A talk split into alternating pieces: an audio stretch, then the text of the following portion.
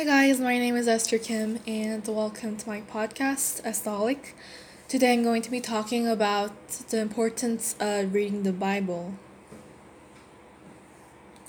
Since last year, January, our family um, started a project which requires us to read the whole Bible in an year.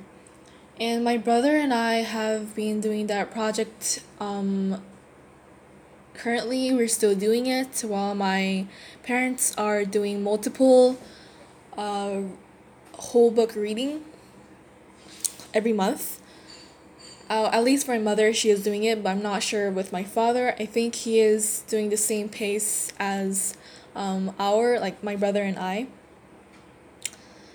And so uh, this project has taught me that reading the Bible is very, very important for Christians like um, me, my family, because even though you might, some non Christians might not understand why reading the Bible is so important for Christians, and you might not understand it because you might not be a Christian yourself.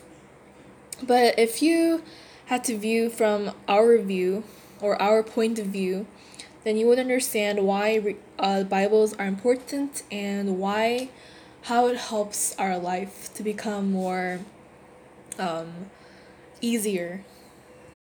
So basically, reading the Bible is like feeding ourselves food, but spiritually.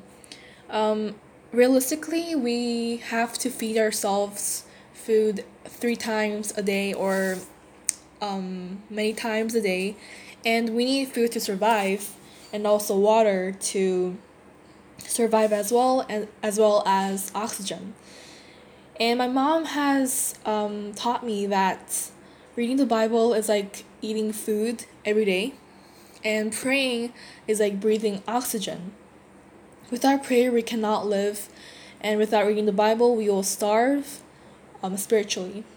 And this is all from the spiritual uh, point of view. And that is why I learned how to read the Bible every day. And even though I kind of miss a few days, uh, but I still keep up with uh, my previous um, day. We have to read five chapters a day or more if we want, but we need to read at least five chapters.